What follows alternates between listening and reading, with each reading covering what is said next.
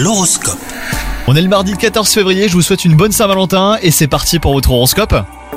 Les taureaux, si vous êtes célibataire bien dans votre peau, vous songerez à partager des moments avec vos amis plutôt que de chercher à faire une rencontre amoureuse.